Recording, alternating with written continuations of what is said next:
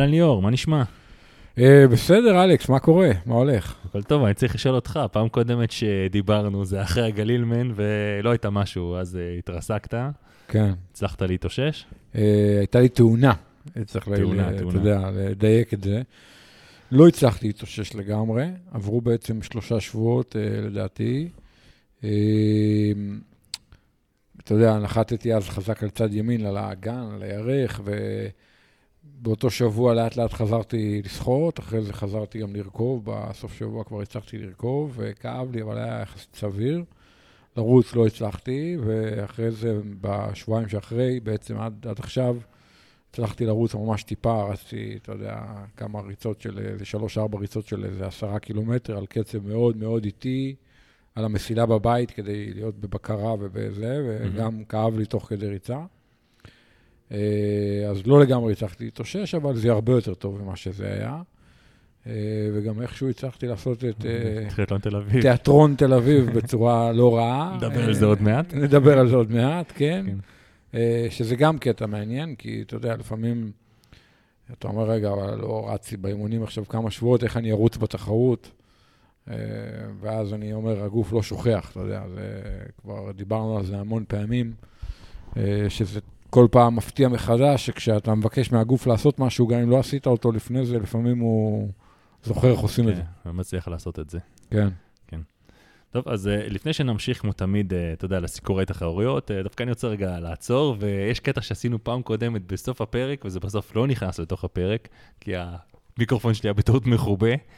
אה, אבל רגע, בוא נדבר על... יש הרבה מאוד אנשים באמת שמקשיבים לנו, שנמצאים על הטרנר, בזמן אימון. הרבה פעמים אני ואתה בטח מקבלים אה, בקשות על, הזמן, על אורך הפודקאסט. כן. אה, שהוא לא מספיק ארוך, אבל אתה יודע, אנחנו מנסים לאזן את זה, כי לא כולם נמצאים לטרנר, ואנחנו חושבים ששעה זה נשמע הגיוני, יש אנשים שרוצים יותר. אני חושב שכן נשמח אה, לשמוע יותר פידבקים אה, לגבי מה אתם חושבים שצריך להיות אורך הפודקאסט האופטימלי. נכון? כן, הרצים רוצים שעה והרוכבים רוצים שעתיים. כן, אבל uh, בכל אופן נשמע, נשמח לשמוע יותר פידבקים, ואז uh, נמצא את האיזון. אחלה. סבבה. טוב, uh, יאללה, בוא נעשה את זה. תחרויות. סנט ג'ורג', ג'- מסנט סנט ג'ורג'. כן. התזמון יצא לנו לא טוב, כי בדיוק אחרי הפודקאסט הקודם שלנו זה קרה, כמעט לפני כמה שבועיים וחצי, אה, אבל בואו נעשה את זה ככה בקצרה, נסכם את זה. אז הייתה אליפות עולם, בעצם שקראו לה אליפות העולם באיירומן 2021, למרות שהיא התקיימה במאי 22. אה, היא התקיימה בסנט ג'ורג' ביוטה ולא בהוואי כמו תמיד, למרות שיש גם השנה באוקטובר את האליפות העולם הרגילה בהוואי. אה, הציפייה הייתה שזה תהיה אליפות העולם הכי איכותית אי פעם, מבחינת המקצוענים שמשתתפים. ואז קרה משהו מאוד מאוד מעניין. אה, זה התחיל אה, כמה שבועות לפני התחרות ונגמר בעצם ב-24 שעות האחרונות. הרבה מאוד מקצוענים אה, בכירים הודיעו שהם לא מזנקים לתחרות. התחילו ליפול. התחילו ליפול. בנשים זה הייתה בעיקר לוסי צ'ארלס, ואחר כך גם לאורה פיליפ ברגע האחרון, לוסי עם פציעה ולאורה פיליפ עם הקורונה ממש בימים שלפני התחרות. ובגברים זה היה פרודנו, שהודיע על פציעה, בעצם, אה, אתה יודע, הספורטאי כאילו לכאורה הכי, ותיק, הכי בכיר. אה, ואחרי זה גומז, וברגע האחרון גם אה, בראונלי וגוסטה וידן, שממש כבר היו שם, והיו במסיבת עיתונאים והכול, ו, ובסוף לא זינקו, ג'ו סקיפר שגם לא הגיע. אה, סם לונג התחרה, אבל הוא היה שבוע אחרי איזה תאונה. תאונה על המסלול, כן, משהו, משהו, כן, כן. תאונה ברכיבה. אה, וזה גרם משהו מאוד מאוד מעניין. שאתה יודע, אמר אותו מאוד יפה סבסטיאן קינלי, שהוא פעמיים אלוף העולם בחצי ופעם אחת במלא. הוא אמר, חלק מ- מהתחרות זה להגיע לקו הזינוק ולהגיע בריא לקו הזינוק. וקינלי הוא בן אדם מבריק, אתה ואני לא סתם מאוד אוהבים אותו. אה, וכשהוא אמר את זה, הוא פתאום עשה לזה מסגור מאוד מאוד יפה, ואני מאוד מסכים עם זה. כי, אתה יודע, אני רואה את זה הרבה פעמים, אנשים מתאמנים לתחרות, מתאמנים בטירוף, מהמ. ולא מצליחים להגיע לקו זינוק. overtraining, פציעות, מחלות, שילוב של overtraining עם פציעות ומחלות. חלק מהעניין הוא למצוא את האיזון הנכון ולהגיע לקו הזינוק, ולא רק להגיע לקו הזינוק, להגיע חזק ובריא לקו הזינוק. ואני חושב שמה שקרה עכשיו הוא לא פלא, הוא השתקפות של תהליך שקורה, אה, שאני לא יודע כמה הוא קשור ולא קשור גם לקורונה, אצל המקצוענים, מהמם. ואני חושב שהוא גם, אנחנו נראה אותו בשנים הקרובות גם אצל החובבנים. כלומר, אני תמיד אומר שמה שקורה אצל מקצוענים, אחר כך somewhere down the road, או sometimes down the road, זה קורה גם אצל החובבנים. מפעפע למטה, אתה אומר. כן, כאילו, אני חושב שחלק מהעניין זה גם באמת המודל הנורבגי הזה, שכולם עכשיו, זה ה-Holy Grail החדש בעולם הטריאטלון. הנורבגים, הנורבגים, שאני קצת אה, בכוונה מתייחס לזה בציניות, כי אני תמיד אומר, לא בונים תיאוריה על שני אנשים. אתה יודע, יש להם כרגע שני ספורטאים סופר מוכשרים, גוסטב אידן וכריסטיאן בלומנפלד, אבל אני רוצה לראות עוד עשר שנים שהם יעשו עוד חמישה כאלה, אז אני אגיד, בוא'נה, יש פה system וזה עובד. עובדה שיש להם... שמע, כרגע אחד רק ניצח את האולימפיאדה ו... לא, לא, אני אומר, יש פה שניים, כן. אני רוצה לראות, אתה יודע, זה כמו ש... שזה- שזה עקבי כאילו. שזה עקבי. אני כל הזמן מהמ. אומר, עכשיו, למה אני חושב שהם קשורים למה שקרה עם העובדה שבסוף הרבה לא זינקו? אה, כי אני חושב שהם הם החזירו, אני בכוונה אומר החזירו ולא הכניסו, כי התרבות הזאת הייתה קיימת פעם, תרבות של אה, המון עומס אימונים. הם מתאמנים הרבה מאוד שעות, עם הרבה מאוד עצימות, כאילו, נקרא לזה שם כולל ווליום גבוה. הם מתאמנים בווליום גבוה. אה, בוא נגיד, אפשר לדבר אולי במושגים של TSS. הם עושים הרבה מאוד TSS בשבוע, של שחייה, רכיבה וריצה. כן, בעיקר הרבה שעות, אני יודע, הרבה, גם נמצאים בחוץ הרבה, ש- לא יודע, 30 בשעות בשבוע, אני לא יודע, זה מספרים אה, די מטורפים. מעל 30 שעות בשבוע, כן, לא משנה, הם מתאמנים בטירוף. Mhm. אגב, הם חיים, שניהם רווקים, שניהם חיים באיזה הרבה מחנות אימונים, לא משנה. זה העבודה שלהם. זו העבודה שלהם. ואני חושב שזה יכניס את כולם לאיזה אה, בלבלה ולאיזה טרפת של אה, אימונים. מהמם. אה, ואני חושב שזה חלק מהסיבה שבסוף ראינו אנשים נפצעים ואנשים קורסים ונהיים חולים וזה. אתה בעצם אומר אה, שהלחץ יכול לגרום למחלה? לא, רגע, אני אומר קודם כל זה הווליום הפיזיולוגי, עוד לפני האספקט המנטלי. ואז תוסיף לזה את האספקט המנטלי. כלומר, בסוף, בוא ניקח סתם, אני אתן לך דוגמה מעצמי, בסדר? הגלילמן אה, זה אליפות הארץ בחצי איש ברזל, אתה יודע, זו תחרות, בוא נגיד, אחרי האיירומן טבריה ואחרי הישראמן, לנו, הספורטאים החובבנים בטריאטלון הישראלי, הלונג דיסטנס וזה, זה התחרות השלישית בחשיבותה בישראל. לא פראייר. שמע, אני התרגשתי לפני הגלילמן, היה לי יותר קשה לישון בלילה, אתה יודע, אתה מתחיל לחשוב, טייפר, מה טייפר, וכאילו התייחסתי לזה די ברצינות. עכשיו באתי לתל אביב, נכון, הייתי גם בסיטואציה אחרת, בטח אחרי מה שקרה בגלילמן וזה, אבל אתה יודע, זה בסוף, מבחינתנו זה עוד טריאטלון על הדרך אולימפי וזה. הרבה יותר קל לבוא לזה. אתה מבין מה אני מתכוון? מבחינת כן. העומס המנטלי, ההתרגשות, ה... לא יודע איך נקרא לזה, לחץ. עכשיו, תחשוב, הם באו לאליפות עולם אחרי שלא הייתה אליפות עולם במלא הרבה זמן, עם הקורונה והכול. שנתיים לא הייתה אליפות עולם, שנתיים וחצי לא הייתה אליפות עולם. כולם מגיעים, כולם היו מאוד בלחץ ברמה המנטלית. עכשיו, הקורונה הוסיפה לזה, כי כל אחד שרגע הוא משתעל פעמיים, כבר אומר, זהו, אני חולה, יש לי קורונה, אני לא מזנק. אה, ואני חושב שכן, היה פה גם אספקט מנטלי. אני חושב שחלק מהספורטאים, במידה כזו או אחרת, גם אולי לא עמדו כל כך בלחץ. אה, אולי כולל גם גוס דוידן עצמו, אתה יודע, שהיה אולי המועמד הכי בכיר. ונכון, הוא פר- כבר הוכיח שהוא, אתה יודע, הוא פעמיים ניצח את אליפות העולם בחצי. אבל אני כל הזמן אומר, זה לא דומה. אתה מבין? עם כל הכבוד לאליפות העולם בחצי, זה בכלל לא דומה לאליפות העולם במלא, לחשיבות, לסיקור. אתה יודע, זה לא, זה לא אותו דבר. אז מהמם. אני חושב שבמרוץ לקו הזינוק, הרבה ספורטאים אה, הפסידו. אתה מבין? כן. כאילו... כאילו, בגלל זה גם אני חושב שאיך שקינלי אמר את זה, אתה יודע, הוא כביכול הוא כבר ניצח אותם, אפשר להגיד, בזה שהוא הגיע לקו זינוק לפחות. הוא אמר, הוא אמר, אני אה, ניצחתי את כל מי שלא פה. כן.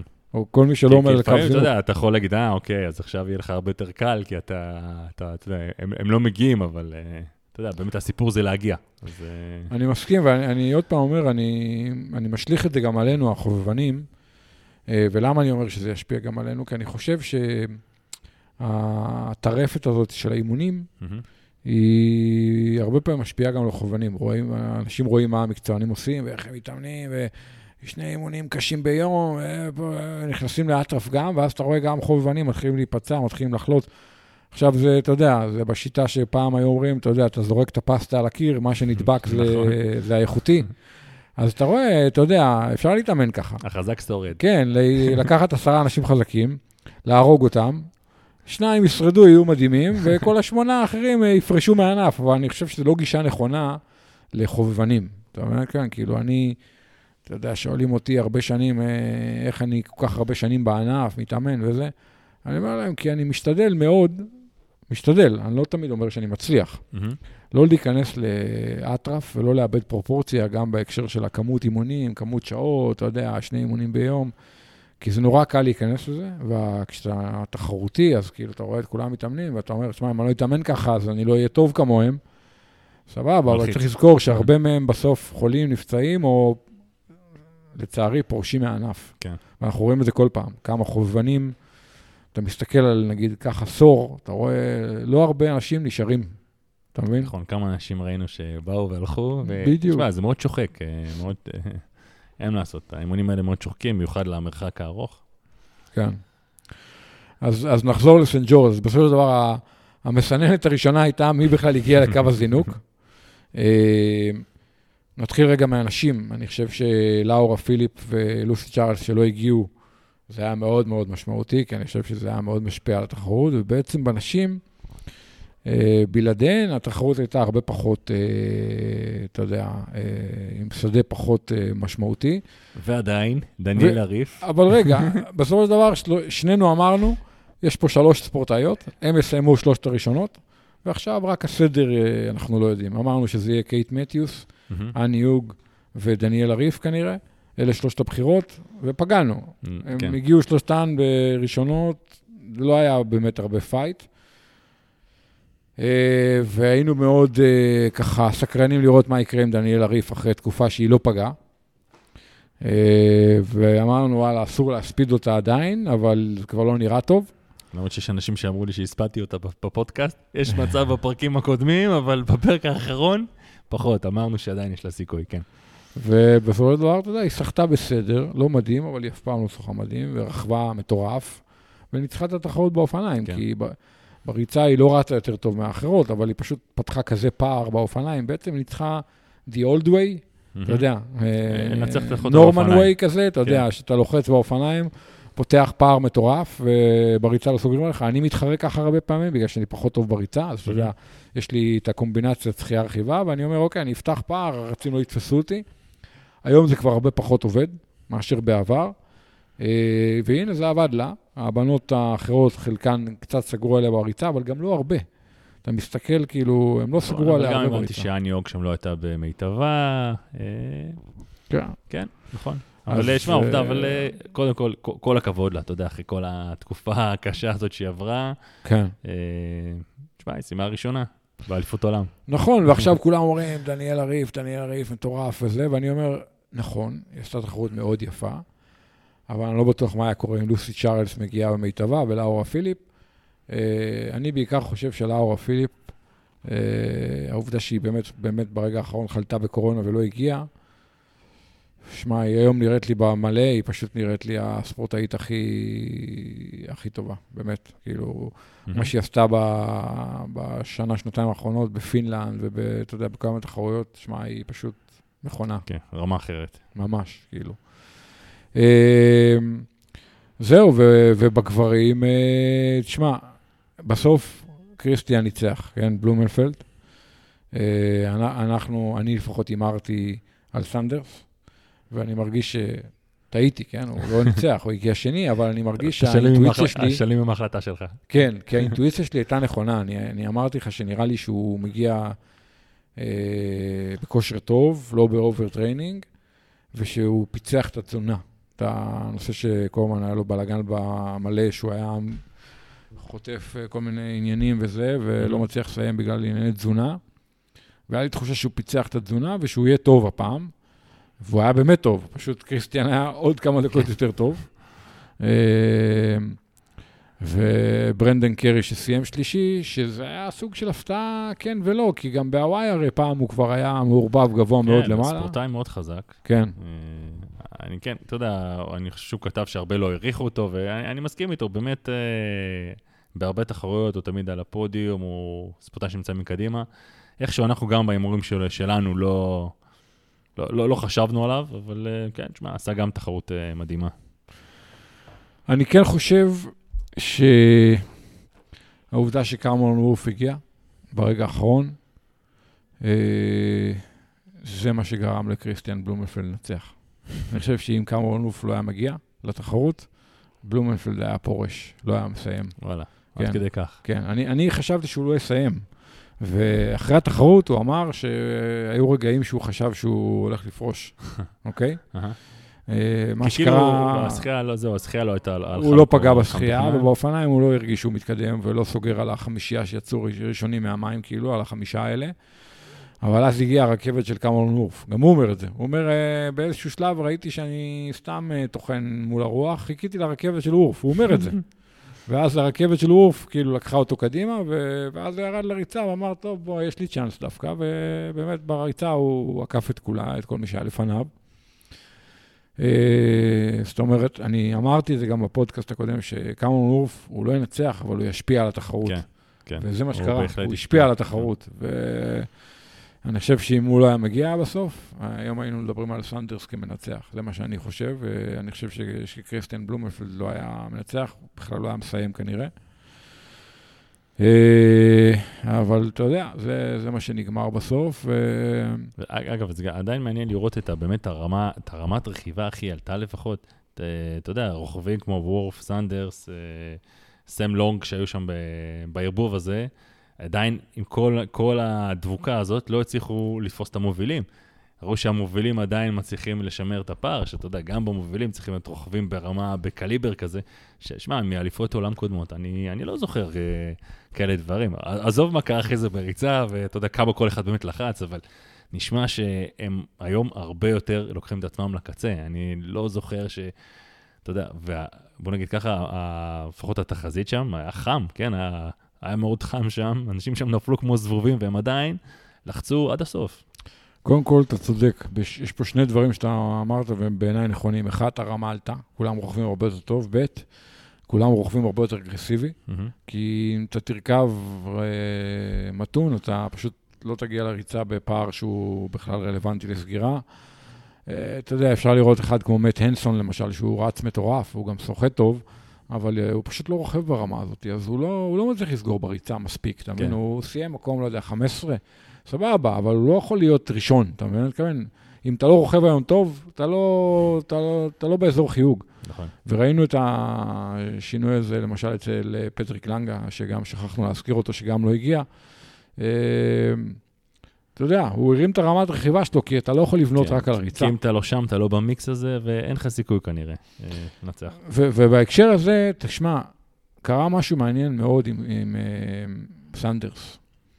היום, אנחנו, כשאנחנו חובבנים, אנחנו הרבה פעמים אומרים race your own race. מהמ. תסחט את התחרות שלך, תרכוב את התחרות שלך, תרוץ את התחרות שלך, די תתעלם מכל מה שקורה מסביבך, ואתה תגיע הכי מהר שאתה יכול לשער הסיום, וכנראה שזה מה שגם יגרום לך לסיים במיקום הכי טוב בקטגוריה או whatever. והמקצוענים לא מתחרים ככה, אנחנו יודעים שיש הרבה טקטיקה, נגיד החמישה שעבדו מקדימה וזה. אני חושב שמה שקרה עם אה, סנדרס זה סופר מעניין, כי באמת העובדה שהוא לא רדף אחרי אף אחד אה, ועשה את התחרות שלו, ובסוף, אתה יודע, זה, הוא סיים שני. הוא עשה תחרות מדהימה. וזה מאוד לא מתאים לו, אבל הוא אמר אחרי זה במסיבת עיתונאים וזה, שנמאס לו ללכת בתחרויות להתפרק. והוא היה מאוד מאוד שמרן באופניים, והיה בשלט ב- בעצמו ובעצבים. אה, שחה את התחרות שלו, רכב את התחרות שלו, ורץ מעולה. שמע, זה היה פשוט ביצוע, וואו, אני אמרתי, שמע, להוריד את הכובע, מה שהוא עשה שם. גם שזה יסתדר לו ככה, כן. וגם לבוא ביום כזה ולעשות את זה באמת, וואו, אני לא... שמע, עכשיו הוא אמר, אני שחיתי הכי טוב שאני יכול, רכבתי הכי טוב שאני יכול, רצתי הכי טוב שאני יכול, בלומנפלד היה יותר טוב. כן. אבל הוא אומר, אין לי שום, לא הייתי עושה שום דבר אחרת, אני פשוט צריך להרים את היכולת שלי, אבל מבחינת execution, כאילו הוצאה לפועל של תחרות, הוא בעיניי עשה הוצאה לפועל הכי טובה, אה, יותר טובה מכולם. אבל אני אגיד לך סתם, אני תמיד חושב, אתה יודע, כמו שאמרת, דברים שמקצוענים עושים, איך אנחנו לוקחים את זה לקבוצות גיל ואלינו. אה, קשה מאוד למישהו מהקבוצות גיל באמת לעשות משהו כזה, כי אני חושב שהניסיון פה שיחק אה, משחק מאוד גדול אצל סנדרס, כמו שאמרת, הוא הלך ב... הוא אמר בעצם שהוא הלך באיזה חמש תחרויות לפני.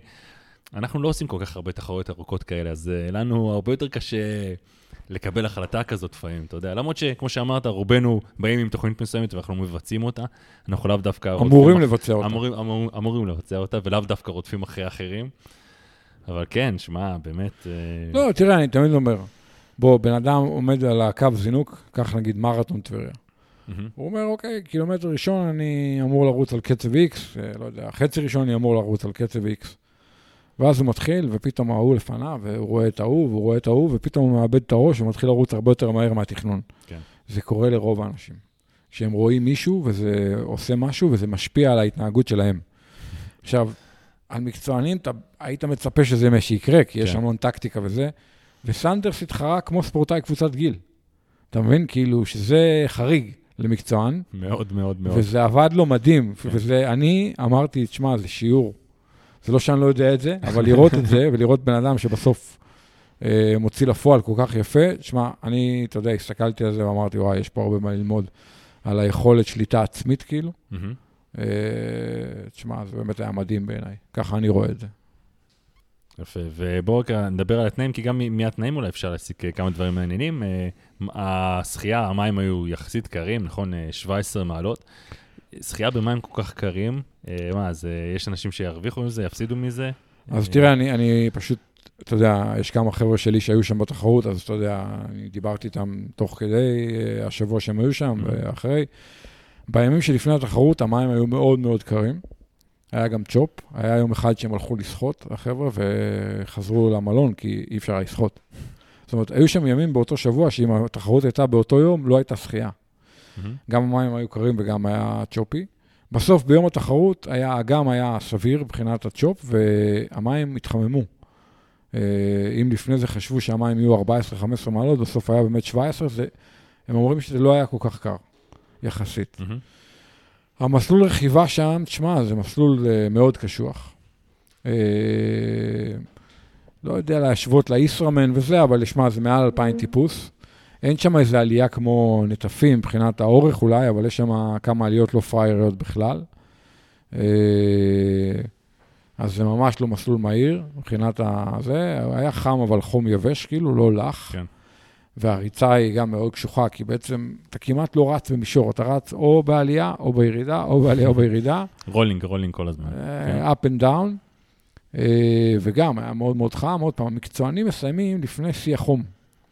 לקבוצות גיל, שמע, אנחנו דיברנו לפני התחרות על ה... כמה אחוזי DNF יהיה, כמה אנשים לא יסיימו, אז בואו לפני זה נתחיל מכמה לא זינקו. יש כמה מאות טובות שלא זינקו. היו רשומים לתחרות לדעתי 3,500 איש, וזינקו לדעתי פחות מ-3,000. רגע, גם ו- אתה היית רשום, לא? אני גם הייתי רשום, כן. ומתוך ה... אלה שזינקו, 21 אחוז אה, לא סיימו. וואו, זה, זה מטורף, זה כן. ממש הרבה. זה- כן, כן, כן. אני, אה, התכתבנו בוואטסאפ ואני אמרתי לך שאני חושב שיהיה, אמרתי לכם שיהיה לדעתי מעל 20 אחוז, והנה עובדה, כן. התערבות על המספרים. כן, אה, היה לפני. 21 אחוז כן. אה, DNF. אצל המקצוענים, אה, מתוך 48 גברים, 37 סיימו, כלומר 11 לדעתי לא סיימו. אצל הנשים, אני חושב שהיו 20 או 20 ומשהו מזנקות במקצועניות, כולן סיימו. אבל אני אגיד לך, אני, קשה לי להשיג מסקנות אה, מזה. יכולים להיות אני אמרתי כל כך... עובדה, אני לא אמרתי יכולים להיות מסקנות. כל כך הרבה דברים שיכולים להשפיע על זה. אה, שמע, אני... אה, אני לא הייתי אומר להגיע למסקנה שהנשים הרבה יותר אה, קשוחות מנטלית וזה.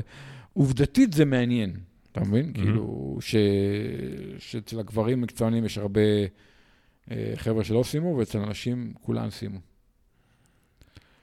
עוד פעם, זה קשור כנראה גם לזה שהיה 15, 15 ראשונות קיבלו פרס. כספי. והיו סלוטים להוואי, שמונה סלוטים להוואי אצל הגברים והנשים, אז הם ידעו שהם מסיימות, יש להם סיכוי לסלוט להוואי. אה, יש פה כל מיני משתנים, אני לא אומר שלא, אבל עדיין זה היה מעניין, אתה יודע. כן, מ- כן. צריך לזכור שתמיד אצל מקצוענים זה עבודה שלהם וזה משחק אחר, אז יש פה הרבה סט של שיקולים אחר לגמרי ממה שאנחנו מכירים, אז אה, אני מסכים איתך, לא, אין לי ויכוח איתך, עדיין, אתה יודע, כשמסתכלים על זה מבחינת מספרים יבשים, אה, זה היה מעניין. סבבה, טוב, אז דיברנו על זה קצת יותר ממה שחשבנו שנדבר, על סנט ג'ורג'. על סנט ג'ורג'. זה בנשמתנו, אנחנו זה- לא יכולים אה, להפסיק זה- לדבר זה על נכון, זה. זה נכון. אה, טוב, אז בואו נמשיך קצת, אה, ככה, נחזור לארץ. מה התחרות שלנו בארץ? אליפות הארץ במרתון אופני הרים. שבת שעברה התקיים מרוץ איילה, שהיה גם אליפות הארץ במרתון אופני הרים. אה, אני עוד פעם התלבטתי אם להשתתף או לא, בסופו של דבר החלטתי לא להשתתף, הרגשתי שאני לא מספיק עשיר. הייתי צריך לקבל החלטה כאן לפני, להירשם, לא להירשם. אחרי זה קצת הצטערתי שלא נרשמתי, כי אולי בכל זאת הייתי יכול אה, כן להשתתף, אבל אין מה לעשות. Uh, המרוץ היה אמור להיות קצת יותר ארוך, בסוף קיצרו אותו, כי היה קצת איזה בלאגן עם כמה קטעים של סינגלים שלא היה אישור להשתמש בהם. רגע, מה? מה? מה זאת אומרת? אה, איך- באמצע- ב- בזמן המרוץ? לא, לא, לא, לא, לא, הודיעו כמה ימים לפני אה, זה, שינו קצת אוקיי. המסלול, קיצרו אותו. אוקיי. אה, אולי זה יצא טוב, כי היה גם מאוד חם, אבל זה יצא קצת עקום מהבחינה הזאת שמרתון לפני ערים אמור להיות תחרות ארוכה, קוראים לזה מרתון. כן. אבל בסוף הייתה תחרות די קצרה, זה היה משהו כמו שעתיים וחצי לדעתי, אה, לקח אולי אפילו פחות לגיא ניב שניצח. אני אישית פחות אוהב את זה, אני אומר שאם זה מרתון, אז זה צריך להיות תחרות כן. ארוכה, סיבולת וזה, אתה יודע, אבל, אבל זה מה שיצא. אני לא השתתפתי, אבל הלכתי לראות, הלכתי לעודד. אה, עוד פעם, היה מאוד נחמד, מאוד יפה, ו... אה, בסופו של דבר אה, גיא ניב ניצח בגברים, וליאן ויטקין ניצחה בנשים, בעצם אלופי הארץ במרתון אופני הרים. אה, באופניים, להבדיל מבטריאטלון, יש אלופי הארץ גם בקבוצות גיל. כאילו, אצלנו הרי, אתה יודע, אתה, יש אלוף הארץ וזהו, אין אלוף הארץ כן. לגילאי 50, 54 וכאלה. באופניים זה כן קיים, כולל חולצות הרי וזה. אהה. אז אה, אתה יודע, אפשר להגיד שזה טוב, אפשר להגיד שזה גרוע, אבל זה, זה מה שקורה. אה, אז אתה יודע, היו הרבה מאוד אנשים שהם אלופי הארץ עכשיו באופני הרים, במרתון אופני הרים, גם בגברים, גם בנשים. אה, שמע, קטגוריות מביאות הרבה משתתפים, לא? כן, אתה יודע, לגמרי. עוד פעם, קטגוריות יש גם בטריאטלון, אבל כן. בטריאטלון אין אלוף הארץ בגילאי כן, כן. X ובגילאי Y וזה. יש אלוף הארץ אחד, כאילו. אבל גם בחו"ל, אה, גם בחו"ל זה ככה, לא? באופניים כן. באופניים. באופניים כן. מהמם. בטריאטלון אנחנו יודעים שלא. כן. אה, זהו, אז, אה, אז זה היה מרתון איילה. אה, ובשבת האחרונה היה טריאטלון תל אביב. אז רגע, לפני שאתה מתחיל, אני רק רוצה לעצור רגע, קאט, בוא, נדבר, בוא נגיד את זה ככה. אני חושב שאני ואתה הרבה מאוד uh, שנים בענף הזה. אני חושב שגם אנחנו תרמנו, לפחות בשביל הספורט הזה, הרבה מהזמן שלנו, לא יודע, מהכסף שלנו. אנחנו מאוד אוהבים את הספורט הזה. Uh, אז עכשיו הולכת להיות, אתה יודע, הולך להיות ביקורת, כן? Uh, אז אני רק רוצה להגיד שאני מרגיש בסדר uh, להגיד את הביקורת הזאת. וזהו, אז בוא, תמשיך. תשמע, אה, קודם כל, אתה יודע, אני תמיד אומר, בענפים האלה יש בעצם שני סוגים של אה, אירועים. יש אירועים שאני קורא להם אירועים מסחריים נטו, ויש אירועים שהם אירועים, אה, נקרא לזה ממלכתיים או איגודיים או זה. אני עוקב אחרי האיגודים האלה הרבה מאוד שנים, אתה יודע, הייתי חבר הרבה מאוד שנים באיגודים, באיגוד האופניים, פחות, אבל באיגוד הטריאטלון. האיגודים זה תמיד נורא בעייתי, מהרבה בחינות. ואחת הבחינות זה באמת נושא התחרויות ומעורבות בתחרויות, ארגון תחרויות. אה, האם האיגודים צריכים לארגן תחרויות, לא צריכים לארגן תחרויות, אתה יודע, באיגוד האופניים זה הכל האיגודים, כי כמעט. אין אירועי אופניים. בסופו של דבר, היום אתה מסתכל בארץ על האירועי הסיבולת הכי טובים, הם אירועים מסחריים. הם אירועים שאולי האיגוד, האיגודים מעורבים בהם ותורמים להם באופן כזה או אחר, שיפוט, עניינים, זה. זה, זהו, אני, אני לא מבין, מה זה אומר שזה מסחרי? כאילו, יש את החברה הזאת, סבבה, שהיא לא, מארגנת? בוא ניקח אפיק ישראל, בסדר? אפיק ישראל, זה היום תחרות אופניים הכי טובה בא- בארץ. מהמם. זה אירוע שזו יוזמה פרטית של גל צחור. והוא מארגן את זה, ואתה יודע, הוא האבא של זה, לטוב ולרע. אה, אם עכשיו הוא מרוויח אה, על זה כסף, אז זה רווח שלו, ואם הוא מפסיד כסף, זה הפסד שלו. עוד פעם, יש המון גופים מעורבים, אתה יודע, יש לו חסויות, אה, ברט, טרק, איגוד האופניים מעורב. הוא זה שדואג להביא את החסויות, לא איגוד מביא לו את החסויות? עזוב, זה תחרות שלו, זה עסק אוקיי. שלו. אוקיי. וזו תחרות מסחרית. והישראמן זו תחרות מסחרית, היא של חברת שוונג, שהיום בבעלות ערוץ 5 באופן כזה או אחר, אבל לא משנה. ואיירומן טבריה, שהיה חצי והשנה יהיה גם מלא, זה תחרות מסחרית, זה גוף, הוא נקרא קומטק, אה, והוא האבא של האירוע הזה. Mm-hmm. ואותו דבר אפשר להגיד ברמה כזו או אחרת על הסמרתון, והגרנד פונדו שהיה בארץ כמה פעמים באופניים, ועכשיו, האירועים המסחריים האלה, הם חייבים להיות טובים. למה הם חייבים להיות טובים? כי בסוף אתה לקוח. זה מוצר. לק... זה מוצר. Mm-hmm. אתה, להשתתף ב... באפיק ישראל עם לינה והכול, לבן אדם שישן שם במלון, זה הרבה כסף. Mm-hmm. הלקוח, הוא משלם הרבה כסף, הוא מקבל תמורה למה שהוא שילם, והוא אמור לקבל תמורה ממש טובה למה שהוא שילם, ואז הוא גם יבוא שנה הבאה. אם התמורה היא לא הייתה טובה, או המוצר היה גרוע, או בטח לא היה שווה את מה שהוא שילם, הוא לא יבוא שנה הבאה. בעוד שבתחרויות שהאיגודים מארגנים, הלקוח הוא סוג של לקוח שבוי, כי אין לו אלטרנטיבה, אתה מבין? כלומר, אתה יודע, זה כמו שאתה אה, נוסע באגד ומקבל חשמל מחברת חשמל. אין לך ברירה, אין לך כן. הרבה חלופות. וזה תמיד בעיה, אתה יודע, זה תמיד בעיה, אני, לכן אני מאוד אוהב אירועים מסחריים. ובסוף אתה רואה שהאירועי הדגל, האירועים המרכזיים בישראל, בסיבולת, הם אירועים בעיקרון מסחריים. נכון שבמרתונים יש עיריות, ירושלים, תל אביב, אבל עדיין זה אירועים שלצורך העניין הם אירועים מסחריים, כי בסוף מרתון תל אביב זה אירוע של עיריית תל אביב, ויש חברת הפקה, כפיים, או לא משנה נכון, מי. כן. זה לא אירוע של איגוד האתלטיקה. איגוד האתלטיקה, אה, עמית אולי מודד את המסלול ועניינים וזה, אבל זה לא אירוע שמארגן אותו איגוד. מארגנת אותו רשות, mm-hmm. שלוקחת מפיק מסחרי, ואם המפיק הזה לא יהיה טוב, לא ייקחו אותו שנה הבאה. אה, ואתה יודע, זה תמיד, כל השנים בעיניי הייתה ברמה כזו או אחרת בעיה של התחרויות. אני רואה את זה גם באופניים, אתה יודע, עוד פעם, בלי זה, אבל... ש... שהאיגודים אחראים על התחרויות, זה תמיד מכניס איזושהי מורכבות בעיניי. Mm-hmm. וטריאטלון תל אביב, אתה יודע, היו שנים שהוא היה בעיניי תחרות מדהימה. אה, אגב, גם כשאותו מפיק הפיק אותו, היו לו שנים שהוא עשה עבודה בעיניי ממש טובה, והפיק אותו בצורה מצוינת. אז בשבת האחרונה היה אמור להיות טריאטלון תל אביב. קודם כל, עוד לפני שבכלל נדבר על התחרות, היו הרבה שנים שלא יכולת להירשם לטריאטלון תל אביב, אם לא נרשמת מספיק מוקדם, כי ההרשמה הייתה מתמלאת, נכון, המכסה הייתה נכון, מתמלאת. נכון, אני זוכר את זה. הם היו סוגרים הרשמה, לא בגלל שסתם בא להם לסגור את ההרשמה, בגלל ש... די, הגיעו לקפסיטי, יש רישיון, נגיד, לאירוע ל... לא יודע, 1,500 איש, היו מגיעים ל-1,500, שבועיים לפני, סוגרים הרשמה.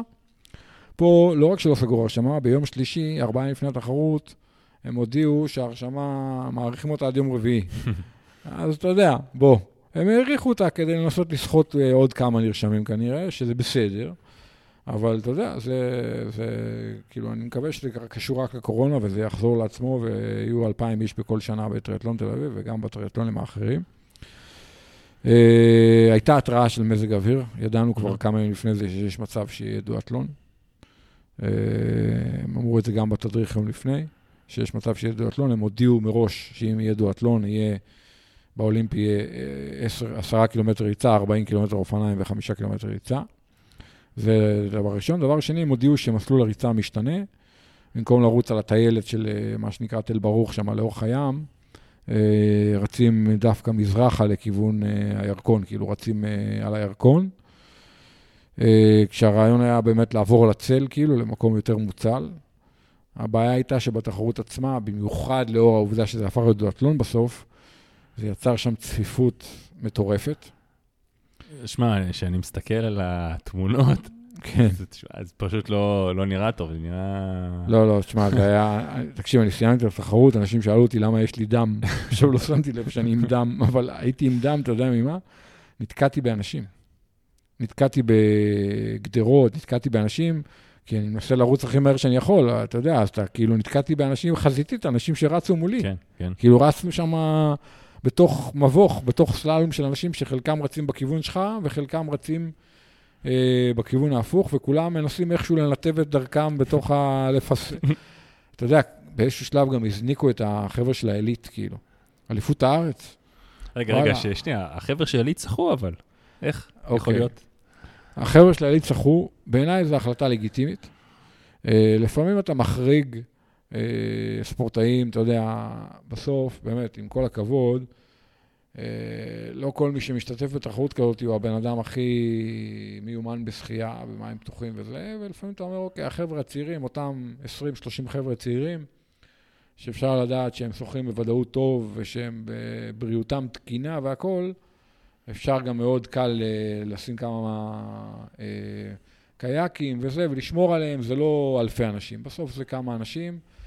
וגם באיירומן דרום אפריקה, אם אתה זוכר מלפני זה, לפני חודשיים בערך, המקצוענים שחו. איזה 200 מטר, לא יודע מה מה לא היה שם. משנה, אבל רק אה, המקצוענים, החריגו את המקצוענים. נכון. כמו שאני למשל, בגליל מן, אמרתי לה, אחרי זה לחבר'ה, שקשורים שם להפקה של התחרות, שכל מי שהשתתף במקצה של העילית, היו יכולים להחריג אותו ולתת לו לעשות את כל התחרות. כלומר, לתת לו לעשות את ה... אה, 90 קילומטר עם אופניים ו-21 ריצה. רק את אותם אנשים, כי זה חבר'ה חזקים, צעירים, שגם מסיימים יחסית מהר, תחריג אותם. אז החריגו את העילית וזה בסדר, נתנו להם לשחות. אה, אנחנו, הספורטאי אה, קבוצות גיל, זינקנו לדואטלון של באמת 10.45. שמע, המעבר הזה לדואטלון באמת יצר שם המון צפיפות בריצה. היה קצת מבלבל איפה מסתובבים. אני חושב שבריצה הראשונה רוב האנשים הבינו את המסלול, את המתווה. אה, בעצם היינו צריכים לרוץ לאיזה נקודה ולעשות בעצם סוג של ארבע הקפות, אבל זה לא הקפות, זה אתה הלוך עשית חזור. את האולימפי. כן. בעצם רצנו, נגיד, לצורך העניין, נגיד קילומטר הלוך לתוך הפארק, ואז היינו אמורים לעשות ארבע הקפות, כאילו שזה. קילומטר הלוך, קילומטר חזור כפול ארבע זה שמונה, ועוד קילומטר חזור זה כאילו עשר. יצא קצת יותר, אם אני זוכר נכון, אבל לא משנה, סדר גודל. וזה היה יחסית די קל ודי ברור, למרות שאני אומר לך, בשלב כבר הייתי מבולבל מהזה, אמרתי, רגע, יש לי עוד אחת, תן לי עוד אחת, אתה יודע. היה לי שם שיחה עם אסף להב, תוך כדי התחרות, אם אנחנו בסדר או שאנחנו לא בסדר. כי באיזשהו שלב אתה קצת מבולבל. אה, ואז היה 40 אה, אופניים על איילון וזה, שזה מסלול פצצה. אה, ואז היה לרוץ, בריצה השנייה היינו אמורים לרוץ לפי המתווה של הספרינט, כדי לרוץ חמש, וזה היה עוד יותר מבלבל, כי היינו אמורים לעשות שם איזה שלוש הקפות, אבל יותר קצרות.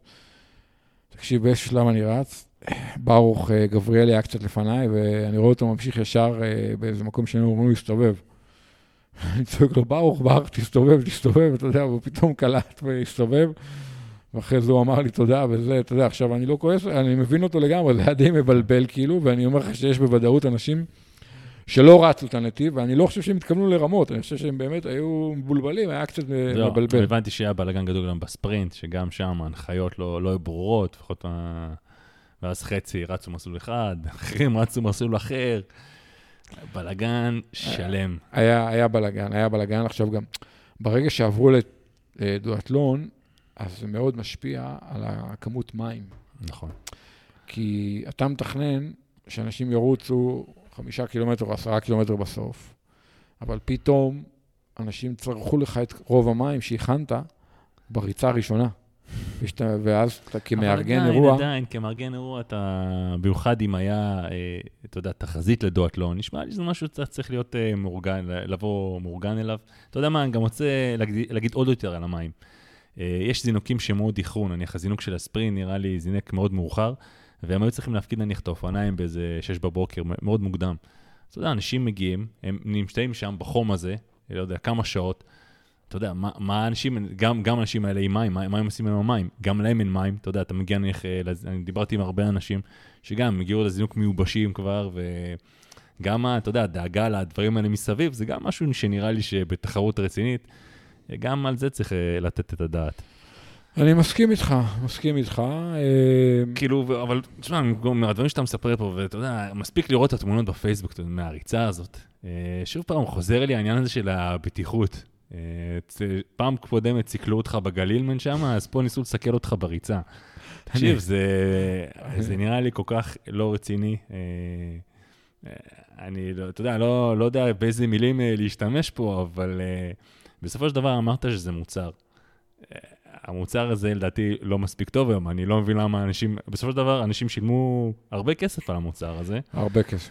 אה, ואני חושב שכבר פעם שנייה מה שאנשים מקבלים פה זה, אם אני אקרא לזה מוצר לא מוגמר, זה מחמאה נראה לי.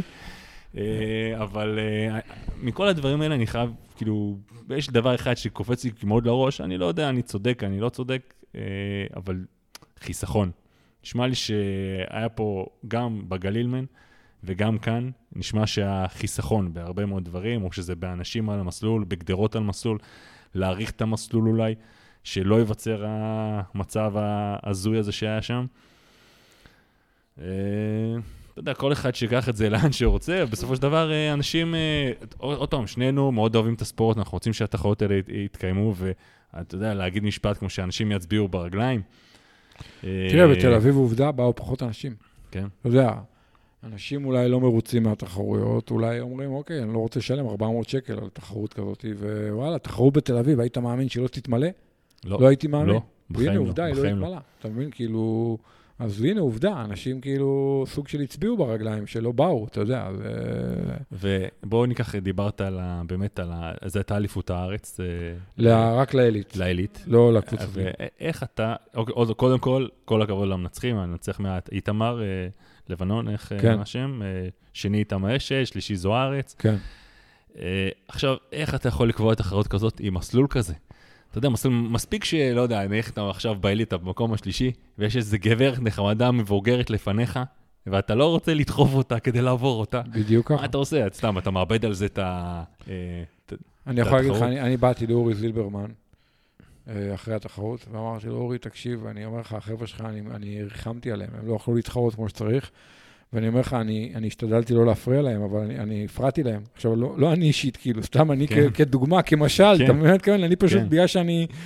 אתה יודע, הקטע של העילית, של הספורטאים האלה, הוא נורא מדבר אליי, אז כאילו הרגשתי לא נעים מהם, רציתי לרדת מהמסלול, אתה מבין? כי כן. אתה אומר, בוא'נה, מה, אני מפריע להם פה בתחרות שקובעת במידה מסוימת את עתידם, מי ייכנס לסגל, מי יהיה ספורטאי מצטיין בצבא, מי, אתה מבין? כאילו... לא, עזוב, בשבילם.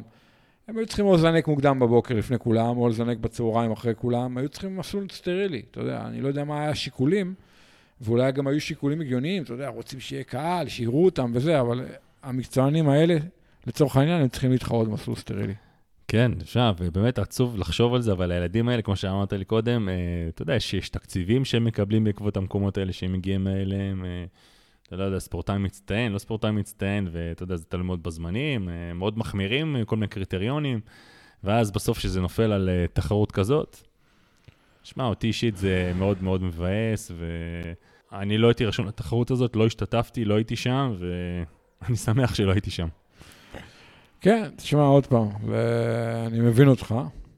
יחד עם זה, אני כל הזמן אומר, כדי להיות טובים בתחרויות החשובות שלנו, לא משנה, איירומן בישראל, בחו"ל, צריך לדעת להתחרות, ואי אפשר ללמוד להתחרות באימונים, וצריך לעמוד על קווי זינוק. ואתה יודע, אין מה לעשות, צריך לעמוד על קווי זינוק. עזוב רגע עכשיו אם אתה רוצה להיות uh, בעד האיגוד, נגד האיגוד, עם המארגנים, נגד המארגנים, כאינטרס של הספורטאי, הוא צריך להתחרות. אני, אני מסכים, ואני חושב שאנחנו כן בעד, אה, בעד האיגוד ובעד שזה כן יצליח ושזה יעבוד, כן? ואני חושב שגם אתה נרתמת הרבה מאוד פעמים אה, מזמנך החופשי לעזור להרבה דברים, דברים ולייעץ והרבה מאוד דברים אחרים.